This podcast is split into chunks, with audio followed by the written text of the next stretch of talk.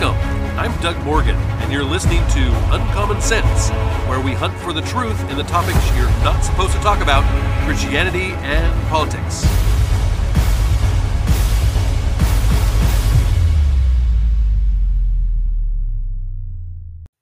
One of the most frustrating things that has happened in recent years is the deterioration of trust in our nation's institutions. When we go to the doctor or we go to the hospital, we want someone that is there to help us get well uh, or better and and not someone who is influenced by money or politics. I once had a doctor I really liked and he was he had a great bedside manner. He was really funny. Uh, he took his time to listen to what I had to say and he was very knowledgeable and experienced and he would prescribe things medically or treatment wise based on what was best not what he could make the most money on or which pharmaceutical rep was paying for his next vacation right? The, the office eventually hired a business consultant. This consultant recommended that the office could make a lot more money by keeping the visits really short and getting more people through the office each day. It dramatically changed the way this doctor did business. I lost my trust in him that he was actually even listening to me, number one, and and that what he told me was really in my best interest. The IRS, for another example, it admits that 15% of what it tells those that call in to their helpline is incorrect. Uh, other studies have shown that number to be much larger, even. But trust is a big thing for most people. When when we deal with certain institutions, whether it be the FBI or the IRS, medical experts, or or even our church leaders, we want to know what they what that they are coming from a place of help, not a political one.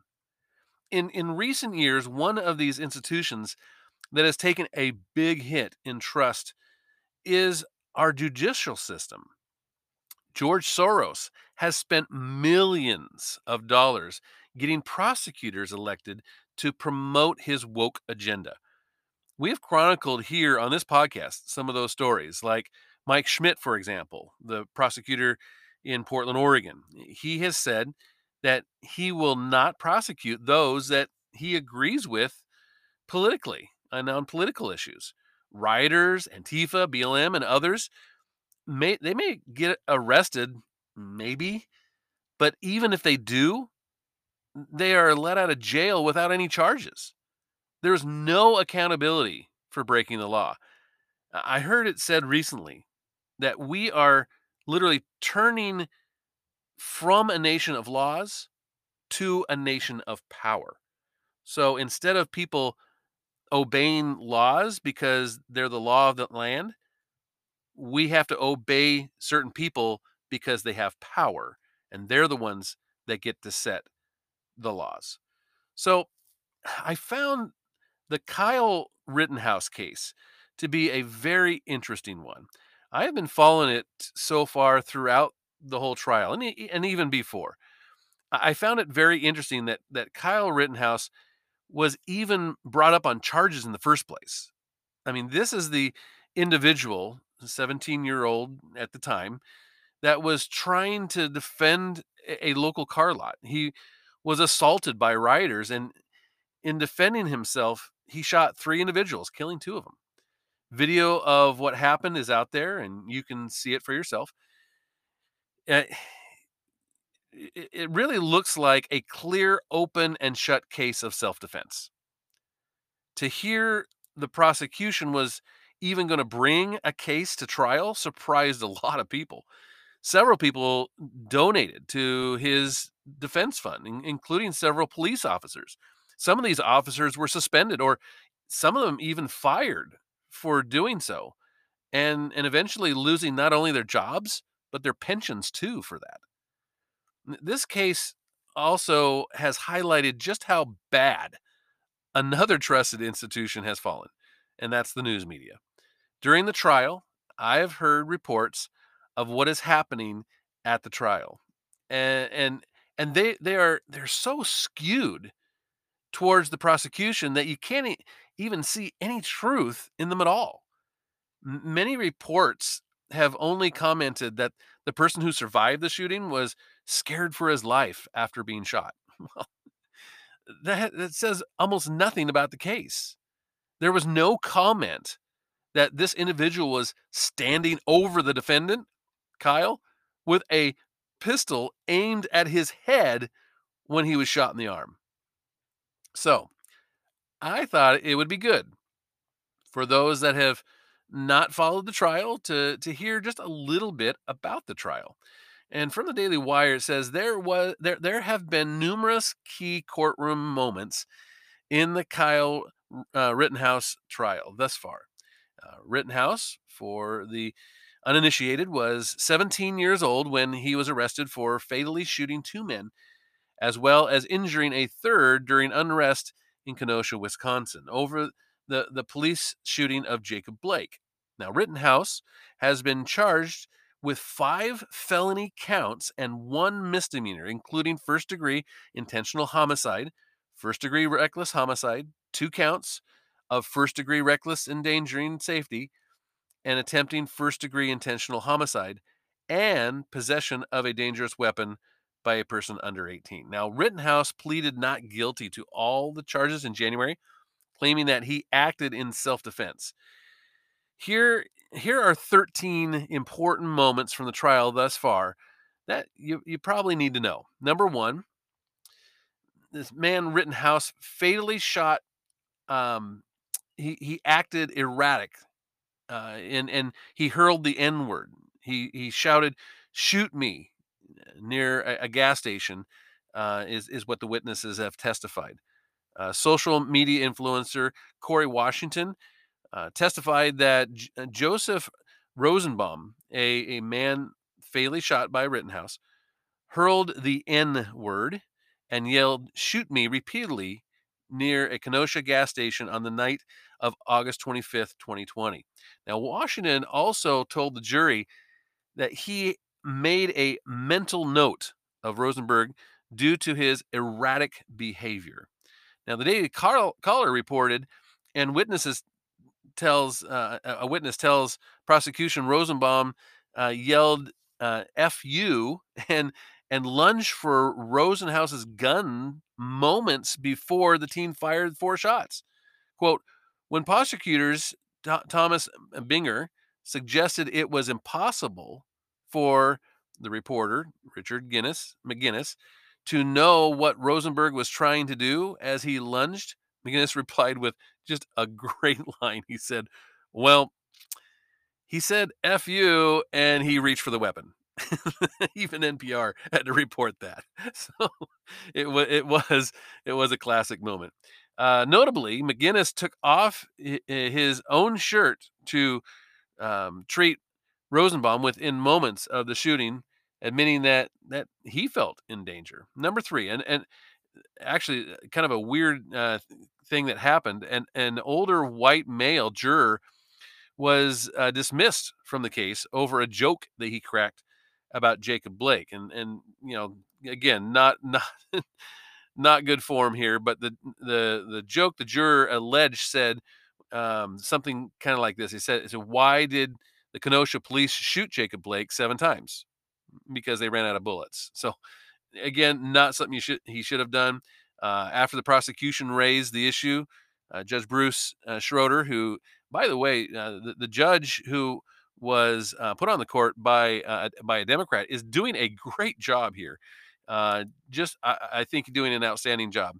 But he asked about the the joke, and the juror said that it had nothing to do with the case. But he was dismissed, leaving only 19 jurors to hear the rest of the case. Now, number four. Never before seen FBI video footage revealed that Rosenbaum uh, hiding between a cluster of cars before chasing down Rittenhouse. And this was leading to the fatal encounter. The, the footage shows Rittenhouse by himself, hastily walking down the sidewalk before uh, Rosenbaum, uh, wearing a mask, comes out of what the defense has, has called a hiding spot between the, a cluster of cars. After a verbal exchange, Rittenhouse continues in the same direction, and Rosenbaum chases after him.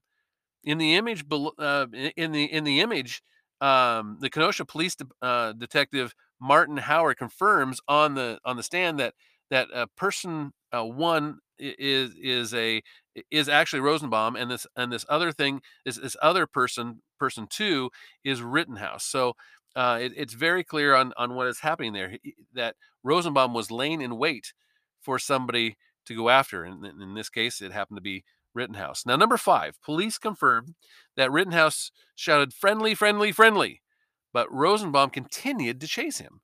Reviewing uh, witness footage, uh, Kenosha Police Detective Martin Howard testified that it was correct that Rittenhouse repeatedly yelled uh, of friendly, and it did not uh, dissuade Mr. Rosenbaum from continuing to chase him down. Number six, Gage Grosskreutz, a man shot by uh, Rosenhaus, he confirms uh, Teen only fired after being adv- advanced on with a gun pointed at him. I mean, he this is the this is the prosecution's witness, and he makes the defense's case. He says that under questioning from Rosenhaus defense attorney uh, Corey uh, Chirafisi, uh, that uh, uh, testified that R- Rittenhouse fired on him after Grossenkreutz had pointed his pistol at Rittenhouse. Um, the defense attorney began the line of questioning with a still image of a video showing the, the moment when Rittenhouse shot uh, uh, showing um, his arm literally being vaporized, as they as they put it. In fact, here, here's a clip of what he's saying on the stand. That's a photo of you, yes? Yes. Okay. Um, that's Mr. Rittenhouse? Correct. Okay. Now, you'd agree your firearm is pointed at Mr. Rittenhouse, correct? Yes. Okay. And once your firearm is pointed at Mr. Rittenhouse, that's when he fires his gun. Yes? No. Sir, look, I don't want to. Does this look like right now your arm is being shot? That looks like my bicep being vaporized, yes. Okay. And it's being vaporized as you're pointing your gun directly at him. Yes? Yes. Okay, so when you were standing three to five feet from him with your arms up in the air, he never fired, right? Correct. It wasn't until you pointed your gun at him, advanced on him, with your gun, now your hands down, pointed at him, that he fired, right? Correct. This should be a closed case right there, just with that alone. But number seven, Rosenhaus trial witness says that persecutors asked him to change his statement to the police. This is amazing. Again, th- this couldn't be something that was written in Hollywood. I, this is this is real life stuff, and yet it's just amazing some of the things that you see here. Amateur photographer Nathan DeBruin uh, took the stand on Tuesday as one of four defense witnesses called that day and during his testimony, De Bruin recounted an earlier uncomfortable meeting with the prosecutors in which De Bruin said that they pushed him to change a statement that he gave to the police regarding another man. This, this man was Joshua Ziminski, uh, whom uh, prosecutors have, have charged with arson, by the way. Uh, here is the photographer talking about how the prosecutors uh, tried to get him to lie. Um, but I was called down to the district attorney's office. Um, I met with Mr. Binger and I don't remember his name. The individual who's in the blue. Um, and we were. I was called into a, a room, sat at a table, um, handed my police statement, um, got to read over my police statement, and then I was asked if I would like to add anything um, to the police statement, and I said I would not. Um, Mr. Binger pulled out a cell phone and showed me a video and also a photo, which was actually one photo that I brought today, and asked me to if I knew who a gentleman was in that photo, and I said I did not. And he asked me to oh, he um, he said this is uh, Joshua Ziminski. Um, I he Mr. Binger also has a case with him, and I am subpoenaed for that case also. And he says, "Well, that's who that is." He put the phone down. He picked the phone back up and says, "Who is this?" And I confusingly said, "Like Joshua Ziminski," and he's like, "Would you like to add that to your statement?" And I just felt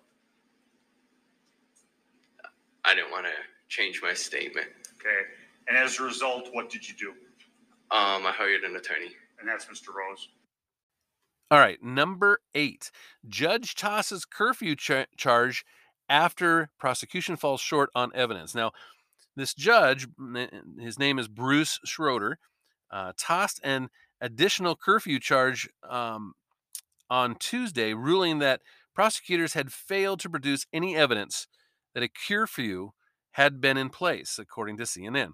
The judge left in place the uh, misdemeanor gun charge against Rittenhouse, uh, overruling defense's request to have it dismissed. And Rittenhouse's attorney had uh, they they've they've had previously argued that that uh, ap- uh, applicable w- Wisconsin gun law is unconstitutional, um, according to the Kenosha News. The defense's failure to get the misdemeanor gun charge dismissed is a rare win, actually, in this case for the prosecution over the past week of testimony. Assistant uh, District Attorney Thomas Binger and uh, James Kraus uh, rested uh, the prosecution's case on Tuesday after several significant setbacks in this case. Number nine, Rittenhouse gets called to the stand by the defense and breaks down and and, and actually sobs. Uh, shocking some of the legal commentators, uh, defense called Rittenhouse to the stand on Wednesday. Uh, I was I was surprised, uh, and and in recalling the, the, the moments leading to the fatal shooting of of Rosenbaum, he actually broke down and, he started to sob. Um, Rittenhouse detailed the moments before he he fired on Rosenbaum. Re, uh, recalled Rosenbaum yelling "Burn in hell" uh, to him, and uh, as as Rittenhouse yelled "friendly, friendly, friendly" in an attempt to calm Ro- Rosenbaum, but uh, he he he was chased anyway. And Rittenhouse described feeling trapped by Rosenbaum and another man identified during the, the trial as Joshua Ziminski, uh, who fired his pistol in the air actually at the time. The teen uh, said that the man uh, had a pistol pointed at him during the incident. And before describing his his actions to fire, Rittenhouse sobbed uncontrollably actually for a little while, and and, and then they actually took uh, I think it was like a ten minute recess is what they called. Number ten, Rittenhouse reveals Rosenbaum threatened to kill him two times before the incident unfolded. Rittenhouse revealed during the testimony that Rittenhouse threatened to kill him two times before the fatal incident on on August 25th of 2020 quote, if I catch any of you effers alone, I'm going to effing kill you. Rosenberg said the to Rittenhouse and, and, and a friend actually. Uh, on another occasion, he told uh, the two males, "I'm going to cut your effing hearts out and and kill you n-words." Rittenhouse said uh, that uh, Rosenbaum uh, did not use the, the term n-word uh, he actually used the real racial slur, but we won't uh, we won't use that here on this uh, fr- family friendly podcast either. Um, all right, and number eleven during a cross examination, prosecution tries to get Rittenhouse to admit he intentionally killed during the riot. Uh, here's a, a tense exchange between Assistant District Attorney Thomas Binger and Rittenhouse. Everybody that you shot at that night, you intended to kill, correct? I didn't intend to kill them. I intended to. I intended to stop the people who were attacking me. By killing them. I did what I had to do to stop the person who was attacking me. By killing them. Two of them passed away, but I stopped the threat from attacking me. By using deadly force. I used deadly force. That you knew was going to kill. I didn't know if it was going to kill them, but I, I used the I used deadly force to stop the threat that was attacking me. You intentionally used deadly force against Joseph Rosenbaum, correct? Yes. You intentionally used deadly force against the man who came and tried to kick you in the face. Yes. Correct. You intentionally used deadly force against Anthony Huber. Correct. Yes. You intentionally used deadly force against Gage Grosskreutz. Correct. Yes. With regard to Joseph Rosenbaum, you fired four shots at him. Correct. Yes. You intended to kill him. Correct. I didn't intend to kill him. I intended to stop the person who was attacking me and trying to steal my gun. Since August 25th, 2020, this is the first time Binger is not having a good trial. the prosecutor here, um, Judge Schroeder admonishes him twice during cross-examination of Rittenhouse. Uh, Judge Schroeder booted uh, the the jury from the courtroom before admonishing Binger for risking a quote grave constitutional violation during cross-examination of Rittenhouse. Assistant uh, District Attorney Thomas Binger ran afoul of uh, the judge multiple times while questioning Rittenhouse, and the, the judge scolded, uh, then exploded, actually, really, on Binger for uh, commenting on on Rittenhouse's uh, pretrial silence, which uh, risked violating the 18 year old's Fifth Amendment rights. Um, you, you, what, what you can't do is you can't say, well, you know, you've been silent all this time until now. How come? You, you know, you must, you must be guilty. That's, you have the right to remain silent, and we all know that. And and to try to use that against him, uh, it goes against the Constitution, obviously. Uh, soon after, the judge uh, again sent out the jury when Binger began to veer into a line of questioning that that Binger did not um, uh, approve with with the judge beforehand. And Schroeder had had actually suggested that that he would uh, forbid the pretrial hearings. Now, I want you to hear this because again, you just don't normally hear this in normal trials. But you know, the prosecution is so far out on a limb; they're trying anything and everything. So, take take a listen to to this exchange that Binger, the prosecution, is having with um, the uh, the judge. Why would you think that that made it okay for you, without any advance notice, to bring this matter before the jury?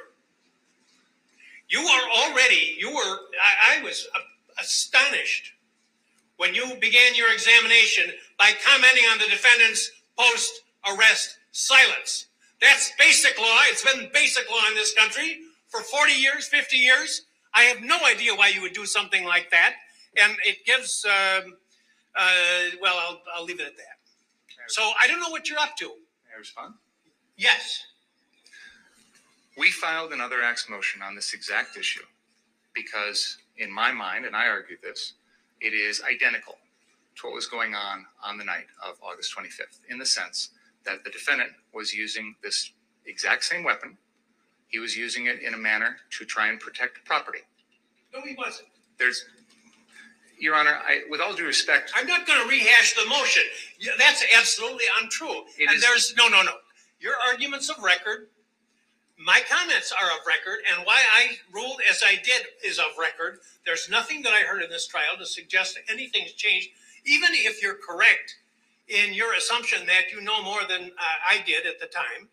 Uh, you should have come to the court and say, I want to go into this. amazing stuff. Uh, and and and lastly, Rittenhouse defense asks for a mistrial with uh, with prejudice following a lunch break uh, in uh, interrupting Binger's cross examination uh, of Rittenhouse on Wednesday. The the defense team asked Judge Schroeder for a um, a mistrial with with prejudice, which, if granted, would effectively just dismiss the case permanently. They couldn't bring it back. Uh, the defense is arguing the prosecution was out of line uh, and his conduct was extreme, know, reported uh, by Fox, um, Fox News. Uh, Circuit Co- uh, Court Judge Bruce E. Schroeder says he will take the motion under advisement, they say, after uh, back and forth with the prosecutor in question. Um, now, the Assistant District Attorney Thomas Binger, uh, judge adds that he he does not believe Binger was acting in good faith, is what the judge said. Now, there, there there's two important pretrial um, moments that I, I, I think really go to the case here as well. Uh, judge ruled um, that that the men shot by Rittenhouse couldn't be called victims, um, but, but they could be called rioters or looters if the defense can provide evidence of that. Um, he, the defense, can can demonize them if he wants, if he thinks it will win points with the jury, is what the uh, Bruce uh, Schroeder, Judge Bruce Schroeder said. The uh, the word victim is loaded. It's a loaded word.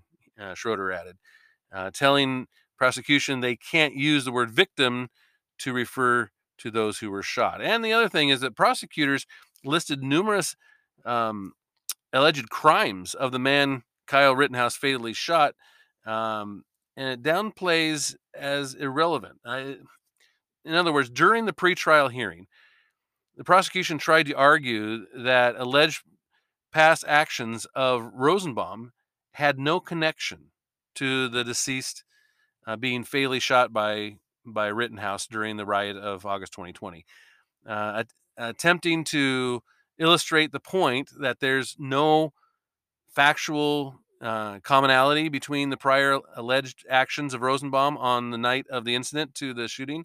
Prosecution listed off accusations from defense and downplayed the relevance. Uh, the laundry list of alleged past deeds drew shock, really, uh, online, including that Ros- Rosenbaum was uh, sentenced to prison for sexually abusing five children, all boys between ages of 9 and 11.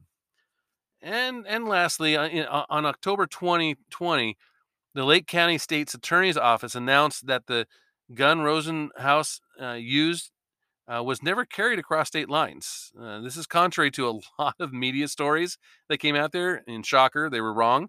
Uh, quote, there is no evidence the gun was ever physically possessed by Kyle Rittenhouse in Illinois.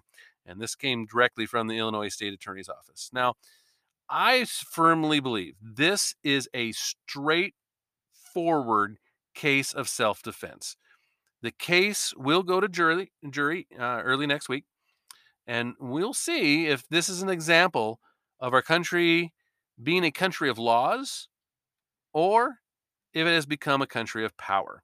And you may agree with me, you may disagree, and I would love to hear from you on that. And of course, you can always uh, send all comments and, and questions to uncommonsensepodcast.com. Thank you very much for listening. This podcast is a production of Morganite Communications.